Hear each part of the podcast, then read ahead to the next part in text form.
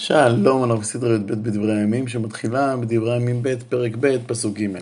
את הסדרה הקודמת סיימנו בכך ששלמה שלח לחירם מלך צור בקשה שימשיך לקיים איתו את אותו שיתוף פעולה שהיה לחירם עם דוד אביו, שהרי לדוד חירם שלח ארזים לבנות לו בית לשבת בו. וממשיך שלמה ואומר לחירם, והנה אני בונה בית לשם אדוני אלוהי, להקדיש לו, להקטיר לפניו קטורת צמים. ומערכת תמיד, ועולת לבוקר ולערב, לשבתות ולחודשים ולמועדי אדוני אלוהינו, לעולם זאת על ישראל. והבית אשר אני בונה גדול, כי גדול אלוהינו מכל האלוהים. ומי יעצור כוח לבנות לו בית? כי השמיים ושמי השמיים לא יכלכלו, לא יכלכלו. ומי אני אשר אבנה לו בית? כי אם להקטיר לפניו.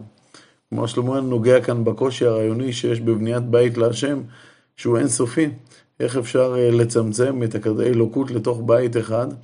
הוא אומר, המטרה של הבית הזו, הזה הוא, הוא להקטיר לפניו, זה לא, לא בית שעומד להכיל את האלוקים. רק מצד זה של אה, מקום ההקטרה וההקרבה, הבית הזה הוא בית השם. ושלמה ממשיך לבקש מכרה המלך צור, ואתה שלח לי איש חכם לעשות בזהב ובכסף ובנחושת ובברזל ובארגוון, כלומר בצמר צבוע בארגמן ובכרמיל, כלומר תולעת השני, ותכלת ויודע לפתח פיתוחים, עם החכמים אשר ימי ביהודה ובירושלים אשר הכין דוד אבי. כלומר, לפיניקים שאיתם יש, אה, נמנו אנשי צור, הייתה יכולת אמנותית וטכנולוגית גבוהה מאוד. הוא מבקש שישלח לו איזה מומחה אה, מאנשיו שיעזרו בעצם לחכמיו של, אה, של שלמה, בעצם להכין את כל הדברים לבית המקדש. עוד דבר, הוא מבקש, הוא שלח לי עצי ארזים וברושים ואלגומים מהלבנון, כי אני ידעתי אשר לעבדיך יודעים לכרות עצי לבנון. והנה עבדי, הנה עם עבדיך. כלומר, אה, לא מספיק עצים, צריך לדעת איך אה, לחתוך אותם. ועצים מיוחדים יש באזור לבנון, ומומחים אה, לחתוך אותם יש בלבנון. ומבקש שלמה שייתן בעצם יכולת גם להשיג את אותם עצים וגם לכרות את, אה, את אותם עצים, לחתוך אותם בצורה מיוחדת ו, ולהכין לי עצים לרוב, כי הבית אשר אני בונה גדול ואפלה. והנה לחוטפים, לכורתי העצים, נתתי חיטים מכות לעבדיך. כלומר, אני אשלם לעבדיך את עבודתם בחיטים כתותות, מכמות של קורים עשרים אלף, שעורים קורים עשרים אלף, ויין בתים, בת זה מידת נפח. אז שלמה ייתן כתשלום גם עשרים אלף בת יין. ושמן בתים 20 א'. אה, כל הדברים האלה בעצם זה תשלום לפועלים שהצידונים שחירם בעצם אה, אה, יפריש לטובת העבודה הזאת. ואומר חורם, מלך צור בכתב, ישלח לשלמה באהבת אדוני תמון נתנך עליהם מלך. ויאמר חורם, ברוך אדוני אלוהי ישראל אשר עשה את השמיים ואת הארץ, אשר נתן לדוד המלך בן חכם יודע שכל ובינה אשר יבנה בית לאדוני ובית למלכותו. ועתה שלחתי איש חכם יודע בינה לחורם אבי. בן אישה, מלבנות דן, ואביו איש צורי, יודע לעשות בזהב ובכסף, בנחושת ובברזל, באבנים, בעצים, בארגמן, בתכלת, בבוץ ובכרמיל, לפתח כל פיתוח ולחשוב כל מחשבת, אשר יינתן לו עם חכמיך וחכמי אדוני דוד אביך. כלומר, אני שולח לך באמת איזה אומן מומחה, שהוא אה, בן אישה משבט דן ואביו איש צורי, והוא באמת יודע לעשות את כל הדברים המופלאים האלה. מי זה היה אותו אומן? ספר מלכים כתוב שהוא בן אישה אלמנה, ממטה נפתלי ואביו איש צורי. לכאורה במלכים משמע שאימו מנפתלי, כאן כתוב שאימו משבט דן. הרס"ג מסביר שאבא של אה, אותו אומן היה יהודי שחי בצור, ולכן נאמר שאביו היה צורי, אבל אביו היה צורי יהודי, כלומר היה משבט נפתלי, ולכן כתוב אה, שהוא בן אישה אלמנה ממטה נפתלי, זה מה שכתוב אה, בספר מלכים. זה היה המטה של אביו, וכאן משלימים את התמונה שאימא שלו הייתה משבט דן. ותח איתי השעורים מהשמן והיין אשר אמר, אדוני ישלח לעבדיו.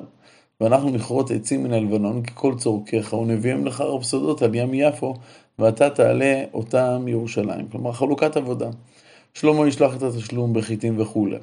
הצורים הכינו את העצים, יעבירו אותם ברפסודות מצור לנמל יפו. ושלמה אחראי על להעלות אותם לירושלים. ויספור שלמה את כל האנשים הגירים אשר אה, בארץ ישראל אחרי הספר אשר ספרם דוד אביו, וימצאו מאה וחמישים אלף ושלושת אלפים ושש מאות. ויעש מהם שבעים אלף סבל ושמונים אלף חוצה בר ושלושת אלפים ושש מאות מנצחים להעביר את העם. כלומר, הפועלים שנשלחו לעבוד בלבנון בחציבת אה, אבנים, סחיבתם, היו גרים שחיו בארץ. אולי היו אלה הגבעונים שהוקצו לעבודת בית המקדש, וכאן בעצם המלאכה בלבנון הייתה חלק מבניין בית המקדש. ויחד שלמה לבנות את בית אדוני בירושלים בהר המוריה, אשר נראה לדוד אביהו, אשר הכין במקום דוד בגורן אורנן היבוסי. אז כאן פעם ראשונה אנחנו יודעים שגורן אורנן היבוסי שוכן בהר המוריה. ויחל לבנות בחודש השני בשני, בשנת ארבע למלכותו, כלומר בבית באייר, ואלה הוסד שלמה לבנות לו בית האלוהים. האורך אמות במידה הראשונה אמות שישים ורוחב אמות עשרים. כלומר, כעת יש את הגודל של בית המקדש, מהכניסה למקדש ממזרח עד הקיר המערבי, האורך היה שישים אמה, כלומר פי שתיים מהמשכן. האולם אשר על פני האורך, אה, על פני רוחב הבית, אמות עשרים, והגובה מאה ועשרים, ויצפהו מפנימה זהב טהור. האולם, האולם היה מבנה שהיה לפני הקודש, לא היה כמותו במשכן. המידות של האולם היו עשרים אמות אה, האורך, והרוחב שלו לא מבואר כאן, אבל ספר מלכים מבואר שהרוחב היה עשר אמות. הגובה שלו, כנראה עם העליות והגגות, היו 120 אמה. ואת הבית הגדול, כלומר את ההיכל, חיפה עץ ברושים ויכפהו זהב טוב, והיה עליו תמורות ושרשרות. כלומר, על גבי העץ שהסתיר את האבנים, היה ציפוי של זהב משובח, שהיה בו עיטורים של עצי תמר ושרשרות. ויצף את הבית אבן יקרה לתפארת, והזהב זהב פרוויים, כלומר, אה, הוא שיבץ אבנים טובות בזהב שציפה את הבית, והזהב היה זהב שהובא מפרוויים, או כמו שריש לקיש בירושלמי מבאר, שזה היה זהב אדום, נקרא פרוויים, כי הוא היה בצבע דם של פרים. ויחף את הבית הקורות, כלומר את קורות התקרה, הסיפים, כלומר את הרצפה וקירותיו ודלתותיו זהב. הוא פיתח כרובים על הקירות, כלומר על הקירות היו גילופים של דמויות עם כנפיים. ויעש את בית קודש הקודשים, אורכו על פני רוחב הבית אמות עשרים, ורוחבו אמות עשרים, ויכפהו זהב טוב לכיכריים שש מאות. כלומר, קודש הקודשים שהיה במשכן היה עשר על עשרים, ובמקדש הוא היה עשרים על עשרים. ומשקל המסמרות לשקלים חמישים זהב, כלומר המסמרות שחיברו את לוחות הזהב לקרות האבן היו עשויים מזהב במשקל חמישים זהב. והעליות חיפה זהב, כלומר גם את העליות סיפרו בזהב. היה אז בבית קודש הקודשים קירובים משניים כמעשה צעצועים, כלומר מעשה חרש, ויצפו אותם זהב. כעת עוברים לתיאור הכרובים. עכשיו צריך לציין שיש הבדל דרמטי בין הכרובים שהיו במשכן לאלה שהיו במקדש. אלה שהיו במשכן עמדו על הארון, בעצם היו, הם היו מזהב טהור, והם היו בממדים של הארון, המאתיים וחצי על המה וחצי, אבל הכרובים שעשה שלמה, היו פורסי כנף, כאשר אורך כל כנף היה חמש אמות, סך אה, כל רוחב ארבעת אה, הכנפיים של הכרובים עשרים אמה, מקצה של קודש הקודשים לקצה השני. אה, הם היו עשויים לא זהב טהור אלא עט שמן, וכנפי הכרובים אורכם אמות עשרים, כנף האחד לאמות חמש, מגעת לקיר הבית, והכנף האחרת, חמוש, אמות חמש, מגיעה לכנף הכרוב האחד, וכנף הכרוב האחד, אמות חמש, מגיעה על קיר הבית, וכנף האחרת, אה, עמוד חמש, דבקה לכנף הכרוב האחד, כנפי הכרובים האלה פורסים אמות עשרים, והם עומדים על רגליים ופניהם לבית. כלומר, בניגוד לכרובים של המשכן, שכמו שאמרנו, הם היו על הכפורת, אה, שעל הארון, והיו, ופניהם היו איש של אחיו, כאן הכרובים בעצם עומדים על הרגליים, והפנים של שניהם מופנים לחלל הבית. אנחנו נראה בהמשך שבעצם הכרובים הללו, עם הכנפיים שלהם, מחפים על הארון וגם בעצם גם על הכרובים שעשה אה, משה רבנו. ויעש את הפרוכת, פרוכת שמבדילה בין הקודש לקודש הקודשים, תכלת וארגמן וכרמיל ובוץ, ויעל עליו כרובים. ויעש לפני הבית עמודים שניים אמות, שלושים וחמש אורך. והצפת אשר לראשו עמוד חמש, כלומר הכותרת, הקישוט הזה שבראש העמוד, היה אה, באורך של חמש אמות. ויעש שרשרות בדביר ויתן על ראש העמודים, ויעש רימונים מאה ויתן בשרשרות. כלומר, בכל כותרת של עמוד היו קישוטים כדוגמת שרשרות, שבכל שרשרת היו מאה רימונים. ויקם את העמודים על פני ההיכל, אחד לימין ואחד מהשמאל, ויקרא שם הימני יכין ושם השמאלי בועז, כלומר מימין ומשמאל לכניסה.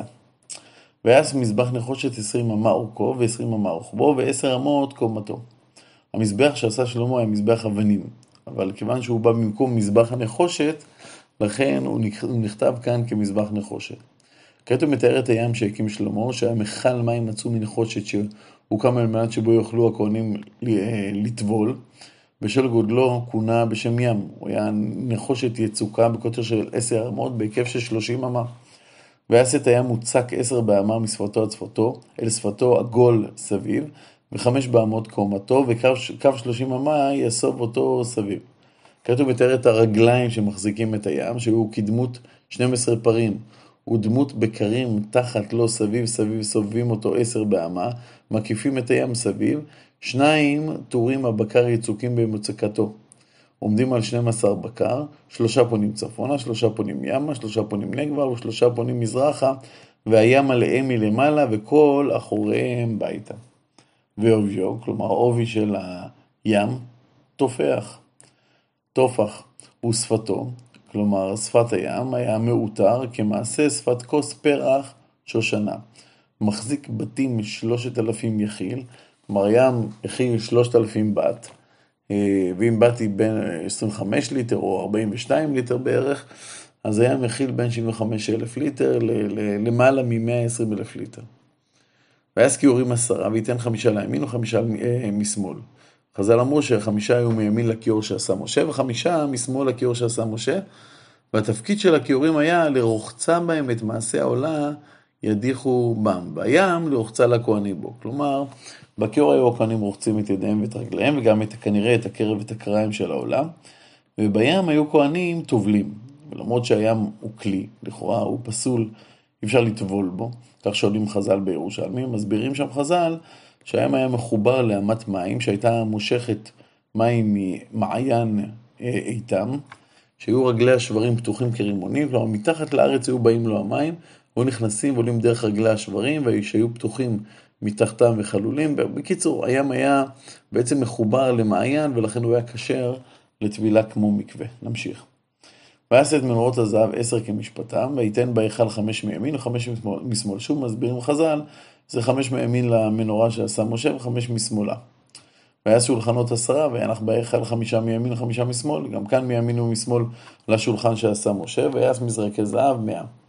ויעש חצר הכהנים, חצר הכהנים זה החצר הפנימית, שהכניסה אליה למי שאינו כהן הייתה אסורה, וכן הוא עשה את, והאזהרה הגדולה הוא דלתות לאזהרה, ודלתותיהם ציווה נחושת. האזהרה הגדולה עזרת ישראל, החצר הגדולה שאליה יכול היה להיכנס כל אדם טהור מישראל. ואת הים נתן מכתף הימנית קדמה ממול נגבה. כלומר, למרות שבדרך כלל הכיוון אה, ימין מתאר את צד דרום, כיוון שהם נכנסו לבית הקדוש מצד מזרח, מי שהתבונן ממזרח אה, לכיוון מערב, הימין שלו הוא צד צפון. ככה הפירוש כאן, שאת הים נתנו בצד הצפוני שמצוי ממול לדרום. והיה זכורם את הסירות, את האיים, את המזרקות, ויכל לכאורם לעשות את המלאכה אשר עשה למלך שלמה בית האלוהים.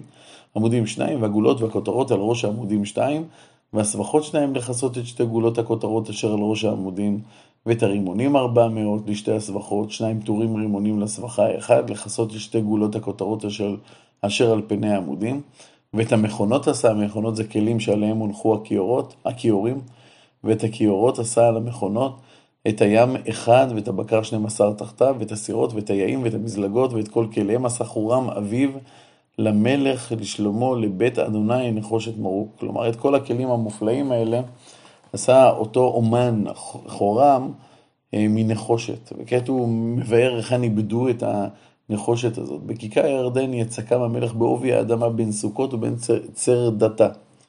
כמובן שזיקוק הנחושת אה, זוקק חום עצום, דבר שניתן לעשות בתנורים שמתחת לקרקע. והיה שלמה כל הכלים האלה לרוב מאוד כי לא נחקר משקל הנחושת. והיה שלמה את כל הכלים אשר בית האלוהים ואת מזבח הזהב ואת השולחנות ועליהם לחם הפנים, ואת המנורות ונרותיהם לבערם כמשפטם, כמשפט לפני הדביר זהב סגור. והפתח והנרות והמקרחיים זרב ומכלות זהב, כלומר זה זהב כליל, טהור, בלי שום תערובת. והמזמרות והמזרקות והכפות והמחטות זהב סגור, ופתח הבית דלתותיו הפנימיות לקודש הקודשים, ודלתי הבית להיכל זהב, הכל היה מצופה בזהב. ותשלם כל המלאכה אשר עשה שלמה לבית אדוני, והבא שלמה את קודשי דוד אביו, ואת הכסף, ואת הזהב, ואת כל הכלים, נתן באוצרות בית אלוהים. כלומר, על פי הפשט, כל שלמה השתמש בחומרים שהכין לו דוד, וכל מה שנשאר מחומרים של דוד, שלא השתמשו בהם, הכניסו אותם בעצם למחסנים מיועדים לשמור על ההקדשים. הפירוש המיוחס לרש"י, מביא בשם חז"ל דעה שטוענת ששלמה בכוונה אה, לא השתמש במה שדוד השאיר לו.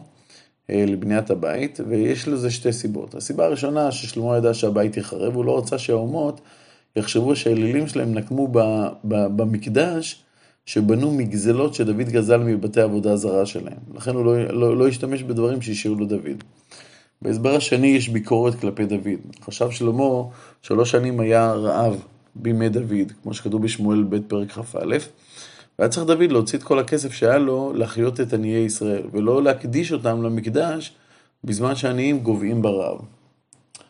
לכן הוא לא רצה להשתמש ב, ב, ב, בדברים שהשאיר לו דוד. כעת לאחר שהמקדש הושלם, מכניסים לתוכו את ליבו, את הארון. אז יקיש שלמה את זקני ישראל ואת כל ראשי המטות נשיאי האבות לבני ישראל אל ירושלים, להעלות את ארון ברית אדוני מעיר דוד היא ציון. ויקהלו אל המלך כל איש ישראל בחג ובחודש השביעי, כלומר בחודש תשרה. ויבוא כל זקני ישראל, ויישאו הלוויים את הארון, ויעלו את הארון ואת אוהל מועד, ואת כל כלי הקודש אשר באוהל, העלו אותם הכהנים הלוויים. והמלך שלמה וכל הדת ישראל הנועדים עליו לפני הארון, מזבחים צאן ובקר, אשר לא יספרו ולא יימנעו מרוב. והביאו הכהנים את ארון ברית אדוני אל מקומו, אל דביר הבית, אל קודש הקודשים, אל תחת כנפי הכרובים. ויהיו כרובים פורסים כנפיים אל מקום הארון, ויכסו כרובים על הארון ועל בדם מלמעלה. כלומר, מכאן רואים שהארון עם הכרובים שיכין משה היו תחת הכרובים שיכין שלמה. ויריחו הבדים ויראו ראשי הבדים מן הארון על פני הדביר ולא יראו החוצה ויהי שם עד היום הזה. כלומר, הניחו את המוטות של הארון באופן כזה שהם בלטו בפרוכת שהפרידה בין הקודש לקודש הקודשים בשתי בליטות, כשני דדים, אבל הם לא קראו את הפרוכת ולכן הם לא נראו החוצה. אין בארון רק שני הלוחות אשר נתן משה בחורב אשר כרת אדוני עם בני ישראל בצאתם ממצרים. ויהי בצאת הכהנים מן הקודש, כי כל הכהנים הנמצאים התקדשו אין לשמור למחלוקות, כלומר מי שטיפל בארון לא היו כהנים ממשמר מסוים, אלא כל הכהנים ששם התקדשו והכינו את עצמם להכנסת ארון לקודש הקודשים. והלוויים המשוררים לכולם, לאסף, לימן, לידותון, לבניהם, לאחריהם, מלובשים בוץ במצלתיים, בנבלים, בכינורות, עומדים מזרח למזבח, ועמהם כהנים למאה ועשרים מחצרים בחצוצרות. ויהי כאחד למחצרים, למשוררים, להשמיע כל אחד, להלל, להודות לאדוני. הייתה שם נגינה בהרמוניה, תיאום מושלם, וכערים קול בחצוצרות, במצלתיים, בכלי השיר, בהלל לאדוני כי טוב, כי לעולם חסדו, והבית מלא ענן, בית אדוני.